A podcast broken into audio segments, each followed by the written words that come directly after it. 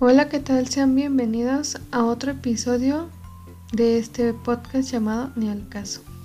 En esta ocasión quisimos hacer algo diferente y se nos ocurrió hacer como una pequeña sección en donde explicaremos eh, algunos artículos de la Constitución. O artículos de algo en general. Ajá, en general, aunque ah, empezaremos por, o trataremos de abarcar primero los de la Constitución, como los que sean los más relevantes o los que nosotros creamos que les puedan servir o ser de utilidad, o también para que mm, los conozcan porque son importantes. Así es. Vamos sí. a hacer como un análisis. Así es, y como lo dijimos en, en un episodio pasado, muchas veces no conocemos nuestra propia constitución. Entonces esto nos puede servir más para conocerla. Y si te estás peleando con alguien, pues sácale el artículo. Aquí en mi artículo dice. Sí, sí, sí. Pero bueno, en esta ocasión vamos a inaugurar esta sección con un artículo de los más sencillos, pero muy importantes, eh, que en esta ocasión es el artículo 8 constitucional, ¿Qué nos dice el artículo 8? que se refiere al derecho de petición. Y bueno, vamos a proceder a analizarlo, ¿no? Pero antes de analizarlo, ¿tú qué entiendes o tú qué piensas al escuchar derecho de petición? ¿De qué crees que se trate? Pues derecho de petición, me imagino que al... Como su nombre lo dice, pues es tu derecho a hacer una petición. Pero como, a ver, un ejemplo. Por ejemplo, yo pido que, por ejemplo, ah, que en una unidad habitacional le pido a- al gobierno de ahí que, por ejemplo, de esa alcaldía, que ponga juegos. Entonces le escribo ahí, oye, gobierno, Farito, hazme unos jueguitos para los niños, Bueno, para pasar el ratón ahí. pues algo así más o menos funciona, no estás tan perdido. Pero, a ver, eh, en este artículo nos dice, los funcionarios y empleados públicos respetarán el ejercicio del derecho de petición siempre que ésta se formule de la siguiente manera, por escrito, de manera pacífica y respetuosa. Aquí podríamos detenernos un poco para analizar que, pues, esta- estos tres elementos ¿no? que nos está mencionando primero.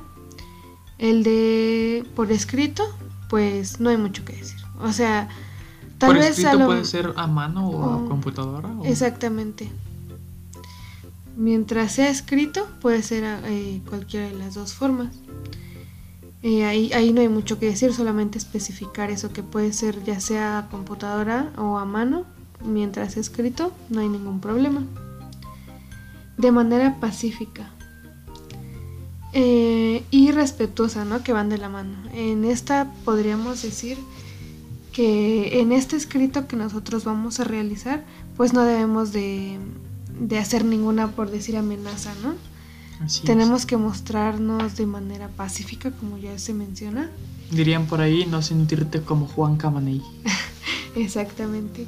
Y pues eh, en todo momento dirigirse con respeto, ¿no? Hacia, las, hacia la autoridad a la que se está emitiendo este escrito.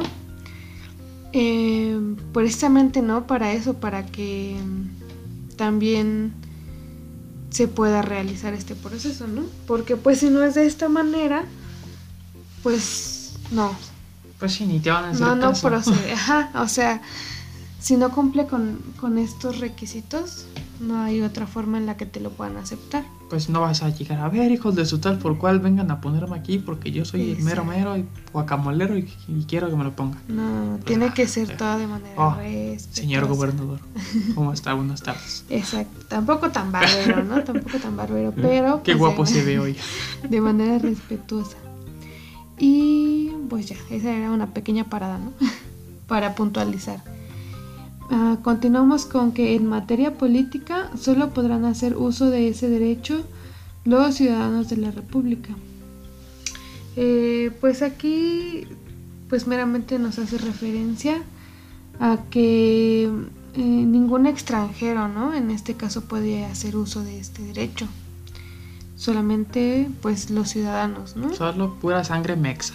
Y aparte también se está refiriendo a la, en materia política. Aparte porque, bueno, creo que no lo habíamos mencionado, pero eh, los extranjeros no, no pueden inmiscuirse en asuntos del gobierno o incluso de nuestra soberanía, ¿no? Es por eso que no, no pueden ejercer este derecho. Em, y bueno, sigue con a toda persona deberá recaer un acuerdo escrito de la autoridad a quien se haya dirigido, la cual tiene eh, la obligación de hacerlo conocer en breve término al peticionario. Y bueno, aquí claramente nos está haciendo mención de que pues em, se debe de, emitir un, un, acuerdo, ¿no? Una vez que ingresas esta petición, la autoridad es obligada, ¿no? Toda, toda autoridad a la que le emitas una petición está obligada a darte una respuesta, ya sea a favor o no a favor, ¿no? De lo que estás tú pidiendo. Pero tiene que, pues, eh, dar esta respuesta. No se puede dejar colgando. Exactamente, y, y, pues lo tendrá que hacer en el menor tiempo posible. ¿no? Eso también está establecido. Por decir, en el Estado de México, me parece que el tiempo para que te emitan ese acuerdo es de 15 días. Pero igual varía, ¿no? Depende en la, en la localidad en la que te encuentres, va a variar eh, este, este número de días en la que te pueden resolver, ¿no? Eh, y bueno, eh, hay que puntualizar que tenemos, bueno, sí, todos tenemos el derecho de presentar solicitudes escritas respetuosas y pacíficas a la administración pública. Y en esta intervienen dos sujetos, que es el funcionario y empleado público y la persona física que hace esta petición.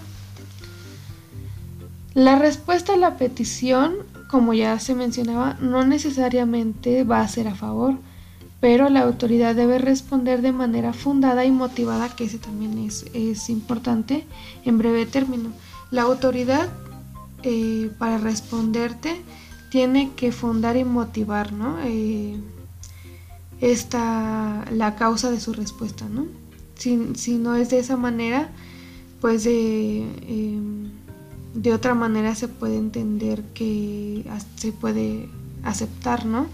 Precisamente porque la autoridad no, no fundó y motivó en la ley eh, su respuesta. Y bueno, los requisitos para hacer este escrito ya como ampliándonos un poco más, sería que tuviera la autoridad a quien se dirige, fundamentar con el artículo 8 constitucional, que es este que estamos analizando, indicar objeto de la petición, el nombre y firma del solicitante, el domicilio y datos de contacto y realizarlo de manera respetuosa y pacífica como ya habíamos mencionado. Así es. Ahora, bueno, a mí como que me entra una duda. Muchas, muchas veces este, checamos de que si, por ejemplo, en una unidad o en una casa que hay cerca un espacio para poder poner juegos así. la recabación de firmas, ¿eso sí se lleva o, no? ¿Qué onda con la, con la recabación de firmas?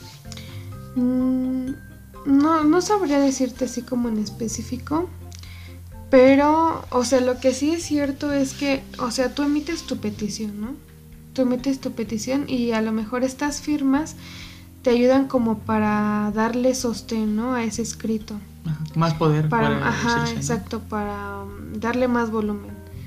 Pero también es cierto que la autoridad eh, tampoco está em, obligada a responder a favor, como ya lo habíamos mencionado. Puede que te favorezca o no te favorezca esa, esa resolución, ¿no? Y... Em, pues no sé si se resolvió tu duda. Sí, bueno, un poco. sí, es que no, la verdad, es que sí, porque es este, así como tú lo dices, como que las firmas no son necesarias, pero como que les da sustento, como que dices, ay, mi hijo, pues viene con más apoyo, ¿no? Exactamente, y es que aparte no, no todo lo que tú pidas se, se, se va a poder hacer. O sea, también la autoridad va como a hacer ese eh, análisis, análisis de, de, si se podría hacer o no se podría hacer. A lo mejor las condiciones no lo permiten, ¿no? Así es. En algunas ocasiones a lo mejor tú puedes decir, no, pues hago una petición para que se construya un puente de mi casa a la escuela. Pues no, ¿verdad? Obviamente te van a decir que no. O sea, también en, en esa parte la autoridad eh, se fija en esos detalles, ¿no? Que mm, existan las condiciones o, qué es lo que se tiene que hacer para que esa petición eh, se pueda llevar a cabo, ¿no? No es así porque sí. O sea, tiene que haber eh, e, ese análisis para saber qué, qué, qué es lo que va a decidir, ¿no? Y también aparte, pues que lo tiene que fundamentar en las leyes, ¿no? No nada más lo va a decir así porque sí. Ahora, ¿puedes, puedes pedir libremente o hay un tope que, donde dice hasta aquí ya no, no puedes pedir? Pues mientras no afectes a los derechos de tus terceros, eres libre de hacer tus peticiones, porque tampoco te van a, dar permiso cuando estés afectando a otra persona, ¿no? Eh, creo que eso es algo lógico, no no van a poder este, dejar que, se afecten esos derechos de, la otra parte. Pero, pero en sí como que no hay topes. Pues es que en todo hay límites, en todo hay límites, tampoco tú puedes pedirlo. o sea, tú puedes pedirlo, que, o sea, que te den o que te resuelvan a favor y eso ya es otra cosa. Tú puedes pedir lo que quieras, a lo mejor, ¿no? O sea, para ti no hay límite, tú haz tus escritos. Pero, o sea, la autoridad... la autoridad va a decir, ¿estamos locos o qué? Ajá, o sea, pues es la encargada que, que va a dar la última palabra, ¿no? Por así decirlo, va a decir sí o no. Entonces, pues, exacto. O sea, tú puedes pedir lo que quieras, pero pues obviamente también si pides algo disparatado, pues, o lógicamente, ¿no? Sí, siento que, que es un poco la, me gusta llamarlo la teoría de las bolsas de sabritas, que las abres y te aparece felicidades ganaste o sigue participando. Exactamente. No, pero sí, yo creo que eso era lo que estábamos esperando de respuesta, ¿no? Así es. Muy conciso, porque pues sí, o sea, tú puedes pedir lo que quieras, o sea, no hay límite en ese sentido. El límite ya te lo define la autoridad, te dice, ¿sabes que sí o no? o de plano no, yo no. Llégale, Estás loco. y bueno, para, para dar este cierre, ah, podemos simplificar en que este artículo 8 constitucional que nos habla del derecho de petición eh, contiene eh, cuatro puntos básicos, ¿no? Que los funcionarios y empleados públicos respetarán este ejercicio de derecho de petición eh, que se hará por escrito de manera pacífica y respetuosa, em, que en materia política solo los ciudadanos de la República podrán hacer uso de este derecho y que a toda petición deberá caer un acuerdo escrito de la autoridad en breve término. Y bueno, las garantías que podemos observar aquí em, son de libertad, de igualdad y de seguridad. No, no, no, no, no. eh, eh, olvídenlo, solamente es libertad y seguridad. okay. Es que les iba a hablar yo de, igualdad, pero refiriendo a que esta garantía precisamente no entraba porque si recuerdan nos, nos hace mención de que en materia política solo los ciudadanos de, del país podrán hacer uso de este derecho.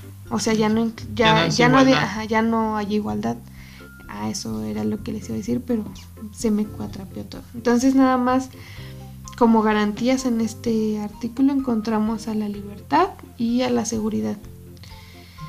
Y pues em, no sé si queda alguna duda. No, yo creo que podríamos resumirlo así de que tú tienes tú tienes el derecho a pedir a hacer una petición de forma, forma de forma formal, por así llamarlo y respetuosa, pero ya es cuestión de que si te la aceptan o no. Así que. Bueno, la autoridad está obligada a responder, ¿no? Ya sea a favor o no a favor, pero está obligada a responder. Y tiene que ser fundando y motivando pues sus dichos, ¿no? Así que cuando estés hablando con alguien, dices, no, pues quiero que pongan porque, ay, ¿cómo lo vas a hacer? Oh, pues claro, voy a hacer el uso de mi artículo 8 constitucional, el cual me estipula que puedo hacer un derecho de petición. Que puedo hacer un escrito. Que puedo hacer un escrito, emitirlo a, a la autoridad competente y ellos me tendrán que resolver en un lapso no tan largo de tiempo. En un breve, en breves términos. Poniéndome a favor o en contra o estás loco. Exacto, así, así nomás. Así, así le puedes jugar. Pero sí, entonces eh, por nuestra parte sería todo. Esperemos que haya quedado en claro. Si no, chequen tu constitución y está. Y como siempre les decimos, investiguen un poco más por su cuenta para que no se queden solo con lo que nosotros les proporcionamos de información. Y pues nos vemos en un próximo episodio. Sale, Sale